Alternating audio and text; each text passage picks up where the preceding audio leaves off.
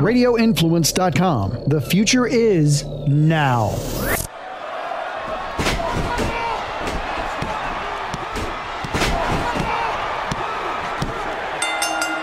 You are sitting ringside with David Penzer on Radio Influence. Welcome, ladies and gentlemen, to another edition of Sitting Ringside. My name is David Penzer, and as always, we are happy that you are here for this special podcast that we are calling Sitting Ringside Road Trip. Uh, we're actually sitting, speaking about sitting, we're sitting in my car, m- myself and the boss, Jared P. Tuck, and I just finished doing a ring announcing for Dory Funk Jr.'s Bang TV show at the Belleview High School in Marion County, Florida, about an hour and a half drive from the Penzer abode. And when I got booked to do the show, and I saw that Rick and Scott Steiner were going to be there, and I saw that, and, and they never do podcasts, and every time I see them, they say, Yeah, yeah, I promise, text me. Crickets, nothing, I get nothing. So I said, Let's make a road trip out of it. So we had no guarantee of anything. But I will tell you that I really think you're going to enjoy this episode. Knock on wood, it was everything that we could have hoped. Uh, very, very rare interviews, about 10 minutes each, 10, 15 minutes each with uh, Rick Steiner and Scott Steiner. Boy, Scott Steiner. Everything you might have heard about him losing his temper and not holding back is true. So, uh, we'll get to that at the end that interview uh, but if you are a offended by foul language uh, probably mm, use the subtitle. Do, do we have subtitles on this? No we don't have subtitles. Anyway uh, so we took a gamble. We did a little road trip and um, it worked out. So we're going to pitch it right now to our first interview a rare podcast discussion and some stories, some fun stories with the dog face gremlin Rick Steiner. Enjoy the show, folks. We are here sitting ringside road trip at Belleview High School for a bang special event, and I am here with the elusive, my old my old friend uh, Rick Steiner, the dog faced gremlin, and I know a lot of the friend, you use that loosely. fellow realtor. hey, that's. Oh, put it up. Yeah, sure. Okay. So, uh, thank you for giving us a few minutes of your time. I know, um, wanted to ask you a couple of things I've been wa- wondering about. I've been seeing. You seeing ain't wondering about nothing. Yes, you I- knew everything. You were there every time. no, I wasn't there for the varsity club though, and and there's a there's a lot of stuff on Twitter these days. Uh, people are getting into the varsity club and all that, and watching it as a How are they getting into it? It's just catching people putting it on Twitter, and it's catching. Uh, yeah, Really? no, it's okay. And it's it's it's catching people's attention. So I I was watching as a fan before I got into business when you guys were doing that. I'm curious because I talk a lot about organic stuff in professional wrestling, stuff that wasn't you know written that just takes off. Because in my opinion, that's the stuff that makes people get into it. I'm wondering how much of that stuff with you and Rotunda uh, pushing and shoving and all that stuff. I wonder how much of that was organic and how much of that was the original plan of the varsity club. I think, hey, Laney. Um, tell you the truth, it was all organic. Nothing. All we did was come. They put us in varsity jackets and told us to wear our stuff and. And uh, You were just being Robbie Rechsteiner? We were just being. I mean, I- instead of standing there looking retarded, I figured we'd just do something. So we just Mike and I just started acting goofy, and and then they brought Doc in and brought Kevin in, and away we went. I know that there's a story, and I, I'm not sure if it's true. There's a story that at one point, uh, at the height of that, Dusty was going to put the turn your baby face, put the world title on you, and gotten a little bit of trouble for that. Maybe uh, any, any truth to that? Could you confirm that? I, I can't. No, I don't. I don't. You know, it was back in NWA days, and you know, Dusty was in control, and um, I mean, before he even got started, they wanted to uh, change me over and switch me, and I didn't know the rhyme or reason. I just went with it, and then I think. Shoot, I think a few months after that, WCW bought it out. So I, I, I don't, I don't, yeah, I don't, I don't know what the rhyme, I don't know what the thought was, I don't know anything. You know, I just, hell, back then I was just, you know, hell, I'd only been in the business So you're known you're known for ribs a lot. You you had I am? Yeah, Is you that had- what I'm you known had- for? You, you had God no, but but you had fun. You guys had fun traveling. You know, Right, nothing any never anything dangerous or illegal or anything like that, but just fun. You know, making the road trip go by. I remember one time I was in the car with I think Pee Wee Anderson and Arn, and I forget who you and Scotty were with. I want to say the Road Warriors. Would that make sense? Could have been. Could have and, been. and all of a sudden, uh, our car started getting pelted. You're hanging out of the side of one of the cars with eggs. Our car's getting started. So Pee Wee goes, "Well, goddamn, we got to go get some eggs." So we're two hour ride to Charlotte. We'd have a, an egg fight, an egg fight in cars. And for you, that was like a Tuesday. It, was, it wasn't like, uh oh my God, you know, this is a story I'm going to tell in my Hall of Fame speech. Yeah. That was like a Tuesday. Um, what, tell, tell me about maybe your favorite ribs and and and and why you just had fun doing goofy stuff. you know, I never really took it serious. You know, we were on the road, and I think so. I think that night it was Pillman. I think Pillman? Pillman, was driving, and it was it was Sting and I, Pillman, Sting, yeah, that's right. Sting, was Sting and I, Pillman, and somebody else. Um, I can't remember who's in the back seat, but yeah, I think. But you guys, but first, um, the head shrinkers went by and shot fireworks at us. Oh, I don't remember that So part. then we we pulled off and got eggs and milk and anything we could do to throw out the window. And then we started chasing them and doing stuff. And then you just happened to come along and Wrong let's place, wrong them- time. It's the story of my let's life. get them too. story of my life. Um, Yeah, we tried. I mean, you know, I think most of the time this shit just happened. You know, Yeah. you, you hang around Hennig, you hang around Bossman and Rude. I think about shit Curt happens. a lot. I really do. Yeah, I mean, I learned. Who a was the bunch. better ribber, you or Curt? Oh, Curt. Curt was a master. You just did. You just did off the top of your head for I fun, just- and I Curt, just- Curt would sit and plan. Playing shit, and I just followed his lead. I just hung around. You didn't happen to be under the ring that night. Uh, No, I wasn't under. the. No. Did you That- know that- about that? That that was going to happen? I did not know that. I, I actually knew. you knew it was He going to went into You- great detail how he took toilet paper, twisted around, and plugged his, you know what, so that uh, nothing would leak until it was time to. Well, uh, he said he was going to do it before he went out, but I didn't think he'd do it. And I didn't sure think he. Well, who, who thought he would do it? I was sitting, sitting ringside. How many hours bucket. of shit was he underneath there? Oh my! He had- Norton, Norton, remember Norton come Yeah. out? He was sick, and Yeah. Oh my god! So, talking about that era of WCW, what are your memories of the end of WCW? You, other than a few spots with uh, WWE with you and your brother, you were basically known as the WCW guy. Um, do, I look back fondly now. It wasn't always fun back then. There's a lot of politics, but I look, look back fondly. When you look back at the end of WCW, what are your memories now? 25 years later. yeah, god dang, it doesn't seem that. You know, for me, I don't remember. You know, I, I do remember it. People bring up stuff, and I, you know, there was a lot of good times, but. I mean, it was, you know, I remember going down the road with Sting and Lex and my brother and I, hotel to hotel. Um, you know, and, and then when Curt and those guys came in when the NWO thing started, and then it was the ribs were on, and then um, it was every night just trying to come up with something. Who were we going to do to what, and wh- what was going to happen? But it, it was a good time, and I don't think anybody really knew what the end was going to be. I mean, everybody was being told, and, you know, Mandalay Bay was going to buy it, and Yeah. I remember, uh, and somebody actually sent me a screenshot recently. Uh, but uh, I remember turning, getting a call on my home phone because there weren't really cell phones back then, and somebody said, "Turn on the WCW website," and it had WCW logo or WWF logo purchases in the middle, and down at the bottom. No sh- that's how I found out about it. I mean, and that was like the Tuesday or Wednesday before the last night show. I mean, so so what did we do? We did a pay per view in did a- Jacksonville, and then we came over to Panama Panama City. Panama yeah. City. Yeah. And um, I think we, we all knew for sure at Jacksonville at the pay per view. Oh, I didn't know for sure then, but I, I know for I knew for sure at that uh, in Panama City uh, that that was the end. Oh, yeah, it was a quick it was a quick finish, and you know, it's so many people look back now and said if they know that they were going to sell that entire library for one and a half million dollars.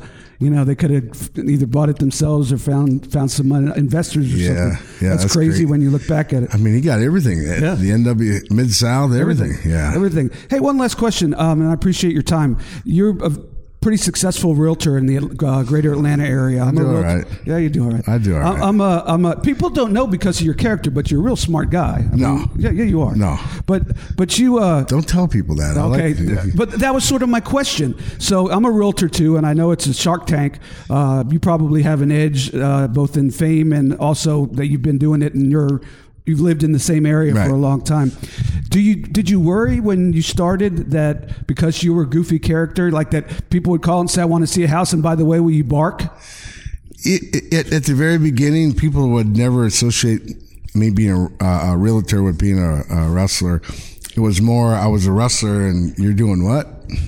So I'd have to explain it all. And it took a while, you know, and I, I would say the first few years, it was, you know, I just, uh, I basically was dealing with family and friends. You know how that goes. Yeah. And, and, uh, I just built it up from there and, and, uh, it's taken a while, but it's now it's kind of changed. Now they say uh, you're a realtor. You used to wrestle, so it's Oh, it's, wow. it's kind of changed hands. Yeah, it's it's it's worked for the good. That's cool. Last question. I, you, you don't really take. He said that the last time, didn't he? You don't really you don't really take this stuff seriously. You just kind of go with the flow. And and I know you're a big family man, and I know your uh, family's involved in sports. Uh, any thought at all about ever going to the WWE Hall of Fame, or is that just something you don't think about? Um, I'll think about it when people ask me about it, but I know I know there's not a chance in hell that we get to go out there because you know the way my brother, you know. Was he like that? I wasn't planning on asking you this, but was he like that as a kid, uh, growing up? Was he had the attitude, sort of? You were the happy-go-lucky one, and he had the attitude, or was that more product of the wrestling business? I think it was more of a product of wrestling. business. I had. I think I'm it gonna was- ask I think him. it- yeah, I asked him. Why don't you ask him? Because I, I think it was deep down. It was there. He was he was mean and ornery. Especially that's what made him successful in the amateurs. But I mean, he he tried to hurt you and, and twist your arm off or do something. But he was always ornery and mean. But I think that the the business brought it out. If somebody lives in Atlanta, where could they go if they want to use you as a realtor? Just go call ricksteiner.com. Call Rick Steiner. Call Rick Steiner. Thank you so much. I appreciate it. Good talking Penzer, to you. thanks for no, no none of these goofy, crazy questions. There you go. I appreciate you. There's a reason that people Some do of these this. guys, man, they'll ask all kinds of crazy. Uh, I just like telling stories. You wanna man. Know the we do. dirt. It's like sitting in. I don't. I don't want to talk about dirt. That's like. Well, I consider this podcast, and I've said in the past, is like you know, if me and you were riding down the road, and before there was cell phones, and you could get internet, and all there was was Jerry Falwell on AM radio. We're just telling stories, Yeah. telling stories about our life, our career, and uh, and laughing about it. It was a good time. I, was a I good enjoyed time. minute, every minute of it. It was a blast. Oh, one last question. I know Ah, I've said that before. dang, tell me, tell, tell, tell me your memories about working with the Nasty Boys and how it is now when you get booked at the Legends of Wrestling to have Knobbs of all people as the boss of the company. yeah, I, I still don't. I don't accept that. Knobbs never. he's not a boss. He'll never be a boss. He's just Knobbs. Um, I mean, there were. I think what did Eric Bischoff call it a? Uh, oh God, I can't remember. Sorry, I can't remember exact, but it was like a freaking uh, acid trip from hell or something to have Brian Knobbs as his boss. You know, you know, knob. oh, mind fuck. That's what he called it. yeah, you can only take Knobbs for a few minutes, and then he gets he gets on your nerves. But they were always great guys, great to work with. You know, they didn't care, we didn't care. It was it always made for an interesting match, and we had fun. Any rib? Any time that you guys would rib each other in the ring? Oh, yeah, there was always every. I mean, every part of the show was you know laughing or trying to hold somebody down or you know doing crazy stuff in the ring. It was always you know tr- trying to have fun and doing the business. I. I, I think you look back now and you never knew the extent or severity of what we were doing and and uh, what we were involved with. And now you look back and like. You know, maybe I should have did a little bit different, or did this different, or did that different. You were always we having fun. You were always having had fun, man. And it was always good. It was always, you know, nobody got hurt. That's you know, right. Somebody That's might have right. gotten stretched a little bit, but they got over it. Hey, you know? you know, it's not ballet. It's what Dr. Death said it's not ballet. Thank you so much for your time. I Thank appreciate you, it. President. We are here at Sitting Ringside Road Trip Edition. I got a road trip here for the Bang TV show at the Belleview High School in Belleview, Florida, and I am here with uh, somebody who was a guest of ours, one of uh, my favorite guests actually, and I'm not blowing smoke. Leapin' Lanny Poffo. Uh, just catching up with you. What are you up to? I remember last time we spoke, you were uh, maybe looking to doing something with New Japan. Is that one that's still on the table, or uh, or how, how's life going? Everything's going well. I prefer to be called the genius, The full genius. of glory and renown. Even though this is, when we're taping this, this is February 29th, Leap Day. Oh, this is Leap Day. But since I can no longer leap at the age of 65, and uh, I kind of limp around. So uh, it's really kind of pathetic. It's like you go, not that I do this, but like a titty bar on a Tuesday afternoon. Some of the girls need to hang it up. and you would know that how? Because I need to hang them up.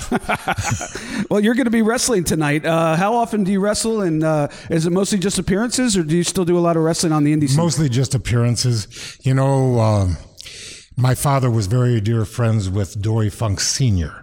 Right. And uh, they go way, way back. And uh, Dory Jr. and Terry were always very, very nice to me and my brother. So um, when somebody calls me from the Funk family, the answer is yes. And the question is, what do I do? Exactly. And me too.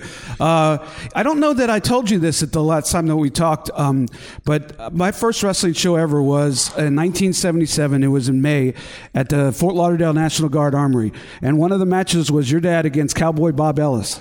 Uh, talk to me about. Uh, because uh, it was it was different back then. Your dad was kind of going, uh, finishing his career, and back then, when you finished your career, you kind of uh, you kind of were working mid card teaching. I wasn't teaching Bob Ellis, but teaching younger guys.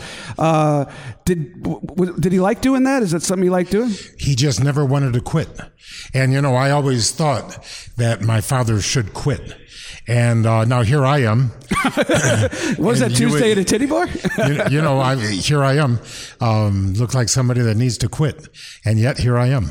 So I guess there's no limit to my hypocrisy. There you go. hey, uh, one last question. I know uh, we know WrestleMania is coming to Tampa in about a month, and I know that you are living there. You going to be doing anything that you wanted to promote WrestleCon or any events? I'm going to be at the WrestleCon at the Legends Stadium. In the, which is the home of the New York Yankees spring training. Yes, yeah. And uh, so come on by, say hello, and uh, you never know. Any chance you'll be at the Hall of Fame? Because I know you accepted for Randy. Um, I'm not going to hold my breath and wait by the phone, but um, probably posthumously. Posthumously. Yes. No, I meant just attending the Hall of Fame because a lot of people that have been up on that stage before they invite, especially if they're local, to come back. Well, I have not been invited, and um, you know it's too late to have my feelings hurt.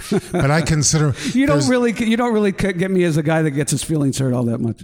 You know, I re there's one political figure that I identify with. Yeah, I know. we don't really talk politics, but I do. Well, his name I is do see you on his Twitter. name is Hunter Biden oh, because didn't, didn't he made a lot. Come. He made a lot of money, and he was as he was just about. Uh, as useless as tits on a boar, and so was I. and so I feel I have a lot in common with Hunter Biden. So the fam- familial connections, and you took that all the way to the bank, huh? You know what? I was the Marty Jannetty of the of the family. but don't say that to him because he's a wonderful man, you know. And uh, but I mean, you know, they always say he's the Jannetty of the team. Yeah, yeah. You know, because of Shawn Shawn Michaels. Well, I was the Marty, but but I'll tell you what, I love them both. They're great. They're both great workers. You're always one of the fun guys to have on the podcast. Uh, thanks for catching up with us, and uh, we'll see you at WrestleCon. Well, thank you. You have a poem? Do I have a poem? I have a poem tonight. You have a poem for the podcast? For the podcast? How, how fast could you come up with something? Oh, you, you, um, tell me, tell me about yourself. Let me ask you a question. Yeah, please. What type of person are you? What do you enjoy in life? I love wrestling. And what else? Uh, football. You love football? Mm. I have a poem for you, but I didn't write it, and I don't consider plagiarism to be a joke. so we will not take credit for this. I don't know okay. who wrote it, but it was definitely not me. He's just a blind man in the bleachers to the local hometown fans, and he sits beneath the speakers way back in the stands, and he listens to the play by play, just waiting for one name. He wants to hear his son get in the game. But the boy's just not a hero. He's strictly second team, though he runs each night for touchdowns in his father's sweetest dreams. He's going to be a star one day, though you could never tell. The blind man in the bleachers knows he will. It's the last game of the season and a Friday night at home, and no one knows the reason, but the blind man didn't come, and the boy looks kind of nervous, sometimes turns around to stare, just as though he sees his old man sitting there. The local boys are trying, but they slowly lose their will. Another player's down and now he's carried from the field. At halftime in the locker room, the kid walks off alone and no one sees him talking on the phone. And the game's already started when he gets back to the team, and half the crowd can hear his coach yelling, Where the hell you been? Just getting ready for the second half is all he'll say, cause now you're gonna let me into play. And without another word, he turns and runs into the game. And through the silence of the field, loudspeakers call his name. It'll make the local papers how his team came from behind when they saw him playing out his heart to win. And when the game was over, the coach asked him to tell what was it he was thinking of that made him play so well. Well, you know, my dad was blind, he said. Tonight he passed away. It's the first time that my father's seen me play. Wow. How you remember that, I have no clue, but it's kind of ironic because my son played football his whole life and he was second string in high school. He was, you know, we'd go there every Friday night and, you know, he'd get in if they were, you know, winning by 30 points or losing by 30 points. And I think one time in Little League, he scored a touchdown and wow. I jumped so high off of the, the, the bleachers, uh, probably never been that high in many ways before. But, uh, but yeah, so that, that great story. And Mr. Penzer, before we go, ask me if I'm really a genius. Are you really a genius? Well, I don't like to brag, but I play chess against a computer. Okay, I lost, but I beat the hell out of it at kickboxing. Always a pleasure, my friend. Uh, thank you, sir. So this is the Sitting Ringside Road Trip. Dory, we've never done this before. Uh, we specifically did this uh, to come to your Bang TV event, uh, Bang Wrestling here in Belleview. I know that you guys are on television in Ocala, and you have a school up here. Uh, and I know tonight, uh, in just a couple hours, you're going to actually be wrestling in a six-man tag team with the Steiner brothers. If I'd have told you in 1972 that you'd be in the ring in 2020, what would you have said to me? Oh, Would wow. you get, put the spinning toe hold on me? Well, first of all, the opportunity to be in the ring is because of the Steiner brothers. They've done a fabulous job in professional wrestling. They've got a super name. Uh, they've represented professional wrestling like it should be. And I've never come across them. I've never tagged with them, and I've never. Wow, I didn't know that. Oh yeah, and I've never wrestled against them. So when we had the opportunity to get them here, I thought, well, just what an opportunity is for me to have the privilege of working with the Steiner brothers. At any point, you're going to do your last match, or you're just going to say, "Hey, never say never." I, when, when, Japan calls, huh? You know, uh, my brother said never a few yeah. times, but he came back. Yeah. And uh, it's a funk thing. Huh? I, no, no, I, I, I don't think I'll ever say never. How is Terry doing? He's he's doing good. He's back making some appearances. I know. I heard that. I heard he and, was in uh, L.A. this weekend. That's yeah. great. I'm really happy to hear that. Hey, um, we talked a little bit when you're on the podcast. You were a booker in the regional territories. You came up with the original um, Star Starrcade. Uh, uh, right. for Jim Crockett Promotions. I know you book ch- championship wrestling from Florida a lot. You look at what wrestling is in 2020. Some people say, you know, it's just it's evolved. Do you think you could, if Vince called you or Cody Rhodes called you or somebody called you? I, I know you have the knowledge to be able to book, but do you feel like the sport is different from what it was when you were successful in booking? Well, there's there's parts of the sport, or the sport, professional wrestling. There's there's parts of it that are the same and parts of that have changed. And for the wrestling fans to really enjoy themselves, they've got to have a belief in what they're looking at and what they're seeing. Right. And I'll, I'll give you one example. Uh, one of the top draws in the, in, in the country is WWE's Brock, Lesnar, Brock Lesnar, and the reason people he's believable. Yes, he's believable. I believe he's. Yeah. I believe he's one tough son of a gun. Yeah, sure. So, uh, and he attracts a certain segment of the audience, and there's a segment of the audience that likes to to go to professional wrestling and see people flip and flop back and forth and high fly, back flip, double somersault, uh, fly out of the ring, fight through the chairs. That wasn't my style, but I, I understand it's got a place. Speaking of your style, um, you and your brother, we talked about Terry a second ago, probably, in my opinion, and I'm not just saying this because I'm sitting in front of you, but uh, no, really, I'm not. I'd say I say it all the time. Probably top five, if not top ten, of, of in the business in the history of this business, in my opinion. Um, but your styles were so different. You were even your interview styles. You were always the technician, even when you were a heel, quote unquote. You're always the technician. Um, did a lot of mat wrestling. Your interview style was was kind of toned down, sort of like now. And Terry sort of went in a different direction. Terry, you know, liked the hardcore stuff, and you know, he did the egg sucking dog, and uh, you know, uh, and, and and and really different promo style. When history looks back, in your opinion, what do you think? The better of the two styles were, without putting oh, on the I, oh, I, I, I, I think they, uh, I think they're equal. I, I think if if you, I think there's a place for there was a place for both. there was a place for both. Uh, but the bottom line is entertainment for the wrestling fans and believability, whether the believability comes from a fist to the nose and a, a bloody mouth, or the believability comes through uh, uh, amateur wrestling takedown and take somebody to the mat. When the fans believe, they get involved. And the other thing about Terry and myself, fans wouldn't want to seem the same character. Right, right, and, and that's mean, what you know- made the tag team Oh. so fascinating to watch. We're a tag team. Well, when you guys would tag, that's what made it Yes, so fascinating to watch. yes. because you're brothers and your blood and and you're to, two totally different, different, styles. totally yeah. different. Yeah, Two totally different styles, but, you that- can both go. But that's on purpose. I mean, I mean, you know, I've uh, I like to sell to the wrestling fans uh, the wrestling side of it, and he likes to sell the violent side of it, and they both have their There's place. there, right? Uh, uh, that, I love that. I've wanted to ask you that for a long time. The last thing is, um, I know that you've had people here. How long have you been at, uh, in Ocala? Twenty years now? Twenty five? yeah, probably more. So I I know that you've had uh, people come from all over the world to train. Uh, Yes. It's not just like an Ocala-based wrestling school. You get people coming to you because of your reputation as, as a trainer of champions.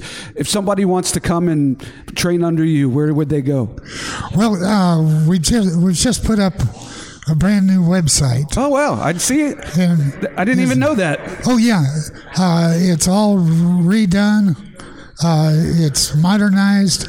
Uh, we've got uh, Ellen Youngblood, uh, a person who's doing a hell of a job for us on developing the website. And if you go to the website, there's uh, application forms and everything to to come to the wrestling school.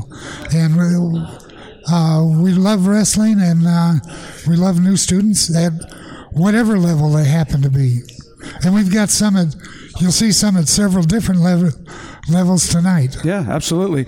And um, I know you still have good ties with uh, with New York and WWE and and uh, with the other promotions. So um, it's always uh, uh, to study under a former world heavyweight champion when that really meant something. Not that it doesn't mean anything now, but I mean, you know, it, now like you know, almost anybody who goes to wrestling on a regular basis could say, "I saw a world title change," you know, a couple of years ago. Oh, yeah. back in the day, you know, in the '60s, '70s, early '80s, that was something really special. So uh, I, I do know you're going to be at uh, uh, WrestleCon, I believe. Yes. Uh, celebrating uh, 50 plus years in the business, and Yes. uh, so if you want to tell the fans about that, uh, you're going to be there both days. Yes, I'll, I'll be there both days, and I'm looking forward to seeing all the wrestling fans there. And I just want to thank all of the wrestling fans out there for the support that they've given me and professional wrestling. And uh, I'm just having a fabulous time. Yeah, un- unfortunately, as as time goes by, we don't have as many legitimate legends to be able to meet and pick their brain and to be able to learn under and to be able to, to, to get a photo with. So if anybody is at uh, WrestleCon or as anybody is in Tampa for WrestleMania weekend, uh, I would say that you're a don't can't miss uh, uh, opportunity there because um, unfortunately. Uh, uh, it, it, it doesn't last forever, but Please. you made, a, but you made a pretty good run, my friend. okay. And it's an honor to be able to know you and Terry. Uh, you guys are two of my favorites growing up, so just an honor to talk to you. And uh, Terry's been on the podcast too, so God bless you both. Please come by. It'll be an honor to meet uh, all the wrestling fans to come there. And I understand they're supporting what we do. And uh, thank you to all of them. Appreciate it.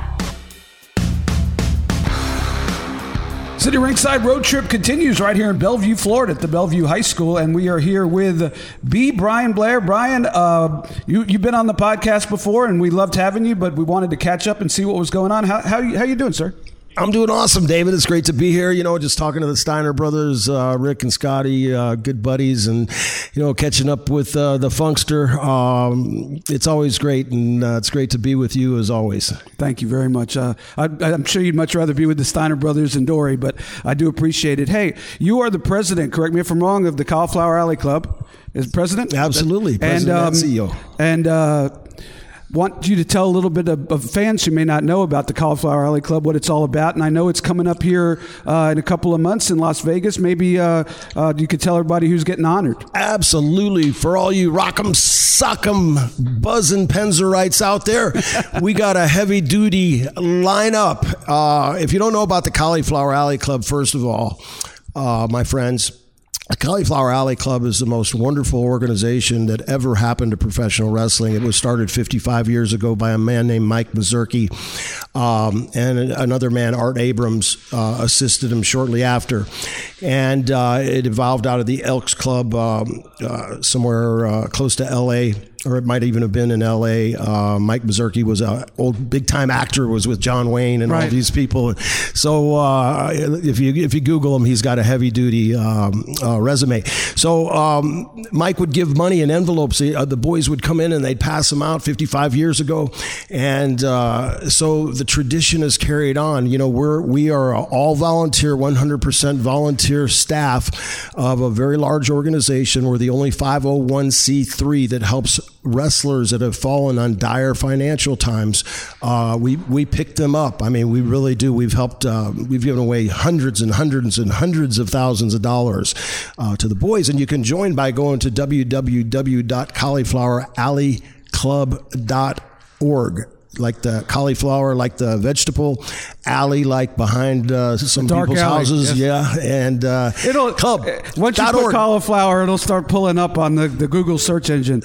Uh, so, who what, what do you got on top this year in in Vegas? Wow, we got a fabulous card. I mean, we have Rey Mysterio really? Jr. with the Lucha wow. Libre Award. Um, you know, Medusa. Uh, wow, the only the second female uh, to ever receive the Iron Mike Award. We were just talking about Iron Mike Mazurki Award. Right.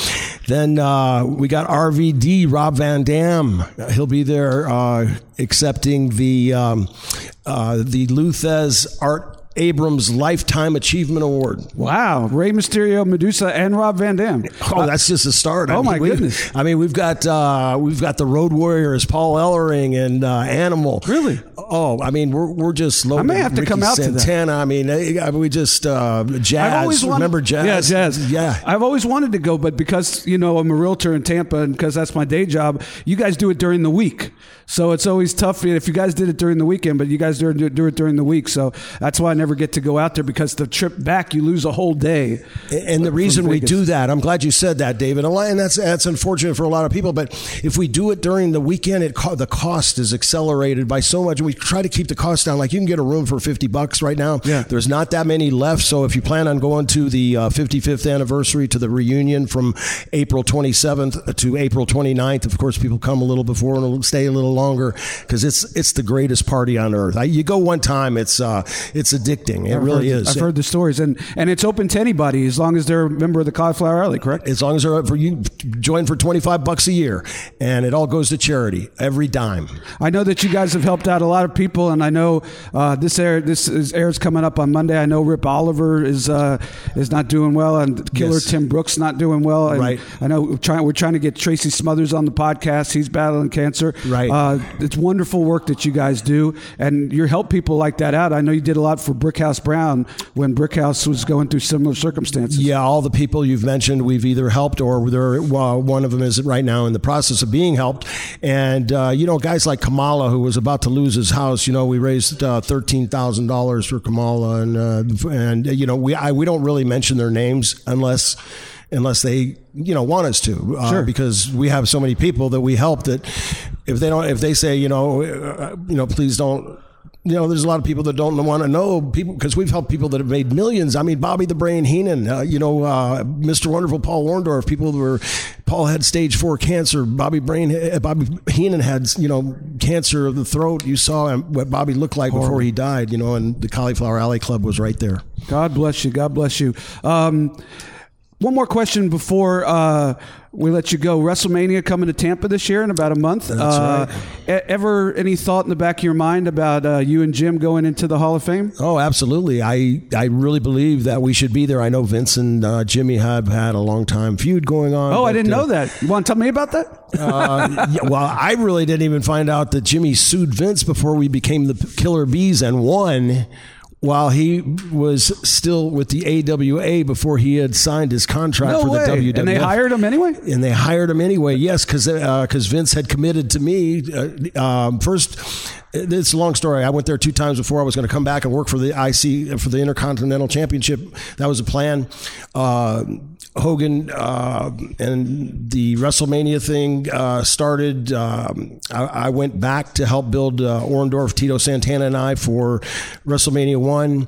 Uh, I was on top in Florida, Florida heavyweight champion, uh, working with Rick Rude uh, I remember Hogan calls me up and says, "Hey, uh, Brian Vince wants you to come right now. Um, we're starting a tag team division, a uh, real heavy one." And I told him how good you would be with Jim, Jim Brunzell. Do you know Jim Brunzell? I said, "No, I've heard of him, of course." Um, and he says he's a great guy because obviously Terry just came out of AWA. Uh, right. Vince just robbed him from Verne.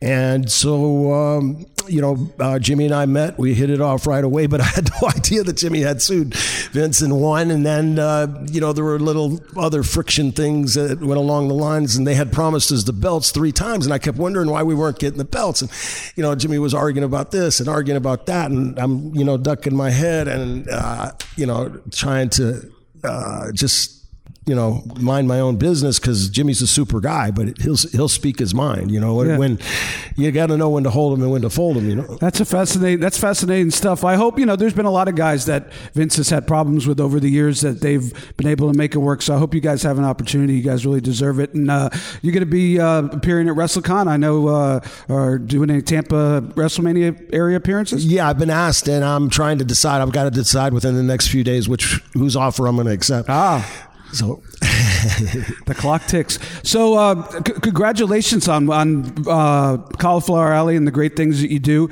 And uh, God, I got to make it out there one one year. But um, it sounds like a super lineup this year. So uh, yeah, you do, David. You would love it, brother. You you you definitely need to come out there yeah. one year and uh, soon. We need to have you uh, throw me a couple on mic for I, us one I, I, doing a uh, mic, mic job for us one night. Go, there you go. You know, everybody there's a volunteer. There, there you, you know, go. I mean, we have JR this year doing the mic. We've got a guy named Terry Brott doing Tuesday night, um, and uh, you know he's a professional MC, but uh, you know he's been around the business a little bit, but because of uh, JR having a commitment with AEW, right. this will be the first uh, event Wednesday. JR always does Wednesday night, and JJ does Tuesday, or uh, sometimes Terry Funk and JJ will do Wednesday, which w- will happen this this year. Uh, Terry and JJ will be together. Wow! So uh, we're bringing the Funkster out. You know, this may be his last tour for a while, so you better come out to Cauliflower Alley Club and check out JJ and Terry together. All right, I think, MCs I, think are I may have to go this. MCs, I hey, mean, they make the whole. You know a lot of gig. people in Hillsborough County. Throw me a couple leads so I can take the week off.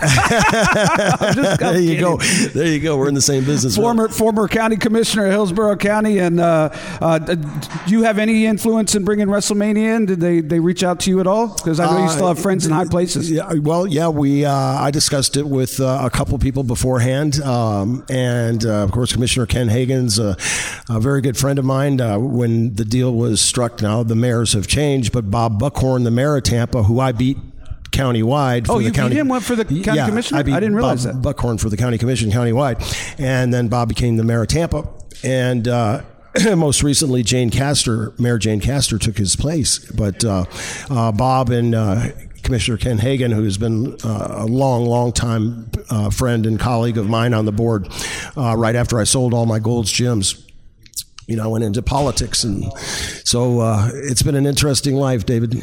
Any uh, any future political aspirations? I know it's hard to shake sometimes, kind of like the wrestling business. Yeah, it is, but you know, I, I tell you, uh, uh politics is a full contact sport, brother. it's a full contact sport. I mean, kidding. they hit you hard. Yeah, you ain't kidding. Brian, thanks so much, and uh, good luck on Cauliflower Alley, and enjoy WrestleMania weekend in your hometown. Thank you, David. God bless you and your listeners. Ladies and gentlemen, they said it would never happen. Even your own brother, Scotty, five minutes ago, look, punched me in the arm and said he ain't gonna he ain't gonna do it. But we have traveled two hours each way here to Belleview High School to get you on Sitting Ringside. Thank you so much. You're one of the most requested guests, and I know you only have a few minutes, but I appreciate your time. Yeah, the pleasure's all yours, man. it sure is. Hey, I have a few questions for you. Uh, let's start from the beginning. When you came on the scene, the Frankensteiner uh, was was a move that nobody had ever seen before, and really took the wrestling business by storm. Uh, was that uh, your idea? Uh, was it somebody else's idea that you perfected? How did that come about? No, it was yeah. That was that was a move I invented. Uh, I actually thought about it about a year earlier when I was in with Jerry Jarrett, but I but I knew enough not to do it on TV because I knew then somebody would steal it. You sure. know, so I wait, waited till I got to WCW, and then uh, that's when I first started doing it. And you know, it took off. The fans loved it here, and actually the fans in Japan they they loved it too because you know that. Uh, when we had that match with Hase and Sasaki in the Tokyo Dome, uh, you know, that was like one of the requests, like, you know, well, you want to see the Frankenstein, you know, and so, yeah, it was, uh, you know, it's, it's a move that a lot of people copy. You know, yeah, I was going to say, which so is my, cool. My next question is looking back 30, 35 years down the road, uh, the move is basically, for all intents and purposes, become a transition spot. Uh, does that bother you, or is that is that like more of a, a compliment?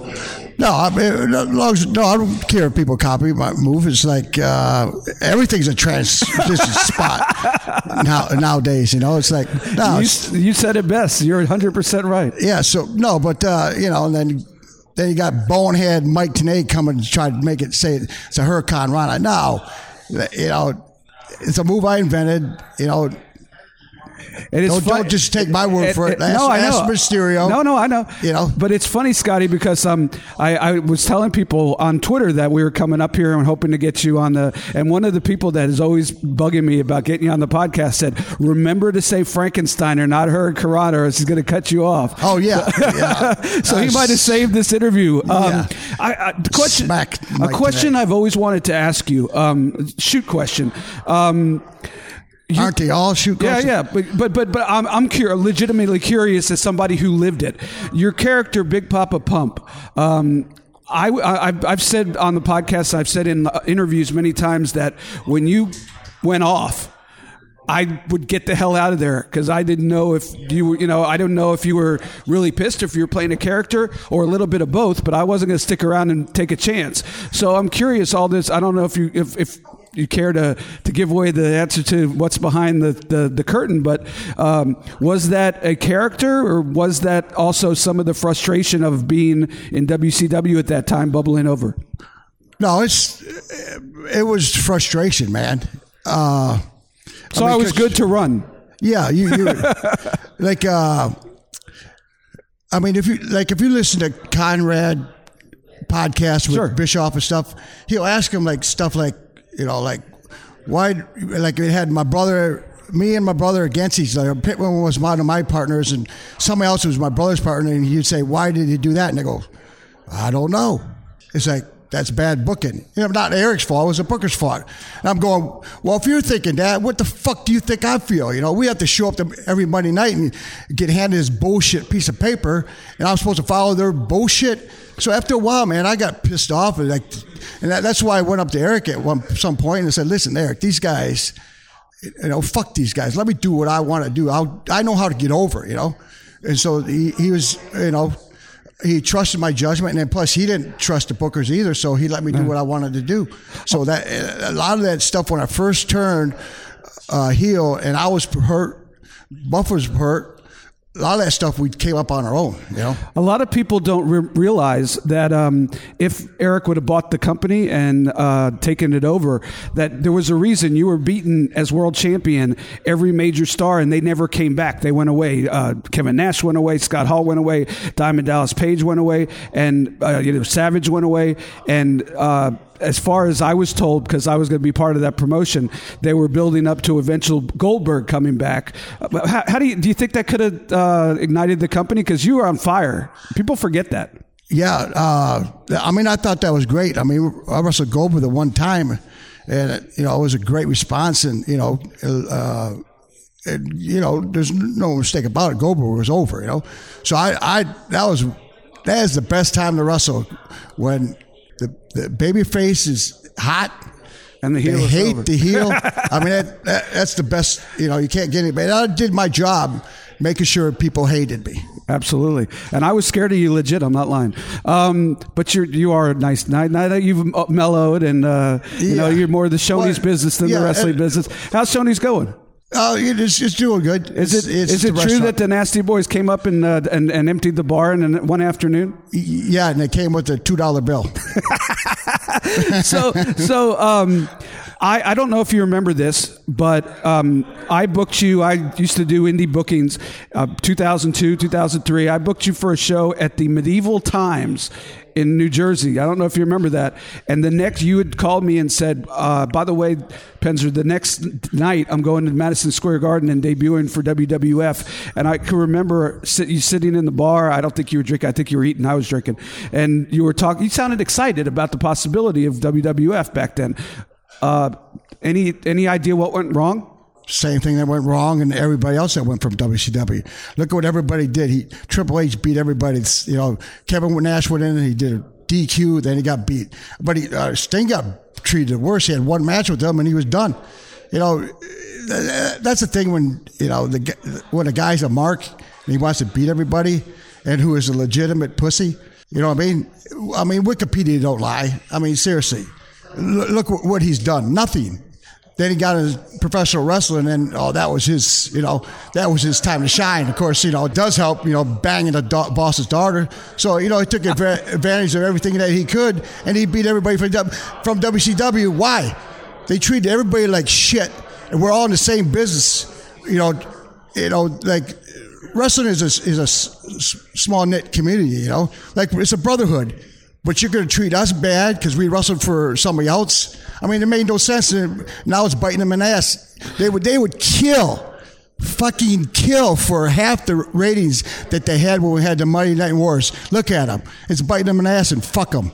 They got what they deserved. I don't want to get you revved up, but uh, I appreciate oh, no, your, I appreciate I your so passion. mellow right now. I appreciate your passion. Hey, um, uh, I, we talked to Rick about uh, you know if he ever thinks about going into the WWE Hall of Fame, and he said every now and then if somebody asks him about it, but he doesn't think he's going to go because uh, of you saying some of the things that you say. And I asked him, I said, "Were you like that as a kid? He was the fun-going, happy-going one, and you were you know had a had a temper, a kind of a hothead." And he said he didn't remember that I should ask you. So I'm asking you: was that was that was that more frustration of the business that created the hothead Scott Steiner, or were you always a hothead? No, you know when I uh, times change, man. Like when I first came out of college, and we, we were wearing the Michigan jackets. I mean, that was a great time. It was like you don't break in, you don't know very little about politics. You know, you don't know what goes behind closed doors. Yeah. But you know, 3 You're four, just ribbing people every night. Yeah, three, four, uh, you know, years in, you start hearing what happens behind these closed doors. You know, because I had friends in the booking committee, so they tell me what was going on, what was being said.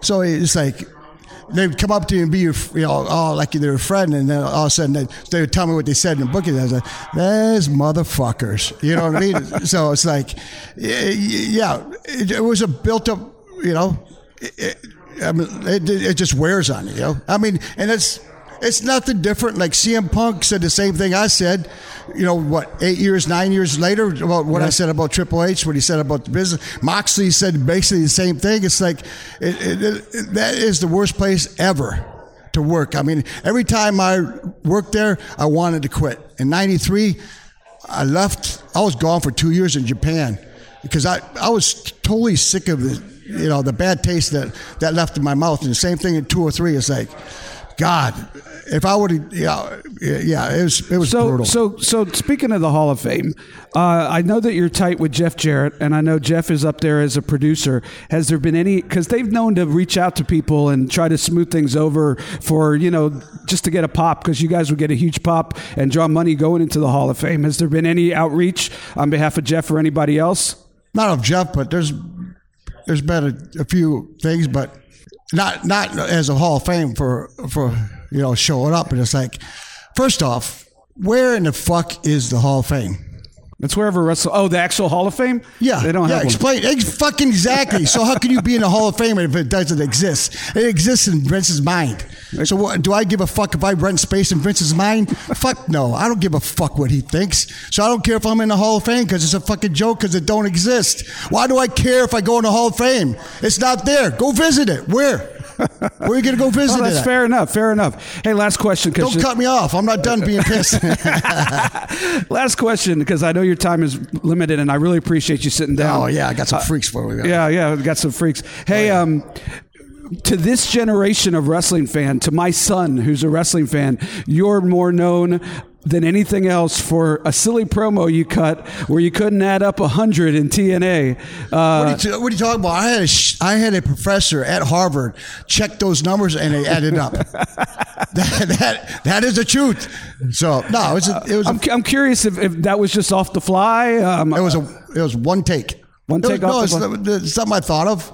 Trying to be, you know, when I do interviews, I don't try to just entertain the fans. I, I want to entertain myself, you know, because I get bored easily. Sure. So I'm trying to entertain myself. So it's, it's something I came up with. I did it, and actually people loved it. So it's, it's, you know, it's still keeps coming up to this day. Last question. You were just recently with the NWA, Billy Corgan. They have a cool thing going, a little studio vibe. How, how, how'd you like that? And then, and we'll, we'll, it's easy for you to say. Will we be seeing you again in the NWA? Uh, possibly. I mean, yeah, it definitely is the old school vibe. You know, I've, I've known Billy for a while uh, through one of my good friends from Chicago. They they knew each other in Chicago, so he, he wanted to come in. So it, yeah, I mean, they they actually do they do have a good thing going, and I did I. I had a great time there. It's unique. Um, Billy's going to be at some point on this podcast, but he's out touring now. But uh, I'm I'm curious to know who. I don't know if you realize, but they don't even play entrance music or have a ring announcer. The guys just walk out like in the old TBS studio, Right. And you could hear the fans, you know, like you know, saying things to the wrestlers. It's it, it totally uh, the vibe to me is totally you know going back in time. It's Well, really yeah, cool. where they where they uh, tape do those TV tapings are it's not far from center stage, yeah. so it's yeah it's pretty close. Scotty, thank you very much. I really appreciate it. Oh, no problem there, Penza. Yeah, you uh, tell tell tell everybody if they're up in the uh, Atlanta area and they want to come uh, to your Shoney's, uh, where could they find you? Yeah, just uh, stop off at Highway 92, uh, right across from Cabela's. It's great food, And you have a full bar, right? full bar. You have beer. You had to restock liquor. after Knobbs and Sags came by, huh? Yeah, yeah, unbelievable. How do you come into a restaurant bar with two dollar bill? no, they were great. it's always good to see those guys. How do you feel when you work for Brian Knobbs? Work for him. Yeah, when he I does the Legends of. Wrestling. He's he's still. Are you kidding me, man? He works for me. He's my little bitch. Uh, how long do you think you'll be doing this? Uh, You having, Yeah. as long as you're having fun. yeah, as long as I have fun, it's like my body's holding out. So I mean, little bit by little bit. But you know, it, I'm at the point now. If I quit, I'm done for good. So it's, when you reach that point, you know, because I want to retire when I was, uh, you know, 30, 35, and then Is this 30 seconds or an hour or how Yeah. long this? Yeah. Right.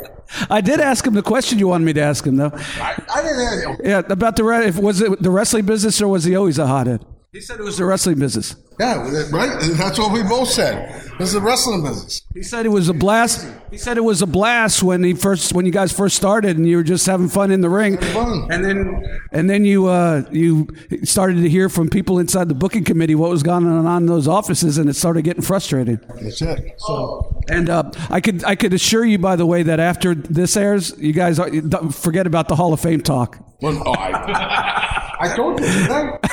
I would say the same thing for forever. I mean, it I doesn't got you. change. I man. got you. you you're, if nothing else, you're consistent. I know you got to get ready for your match.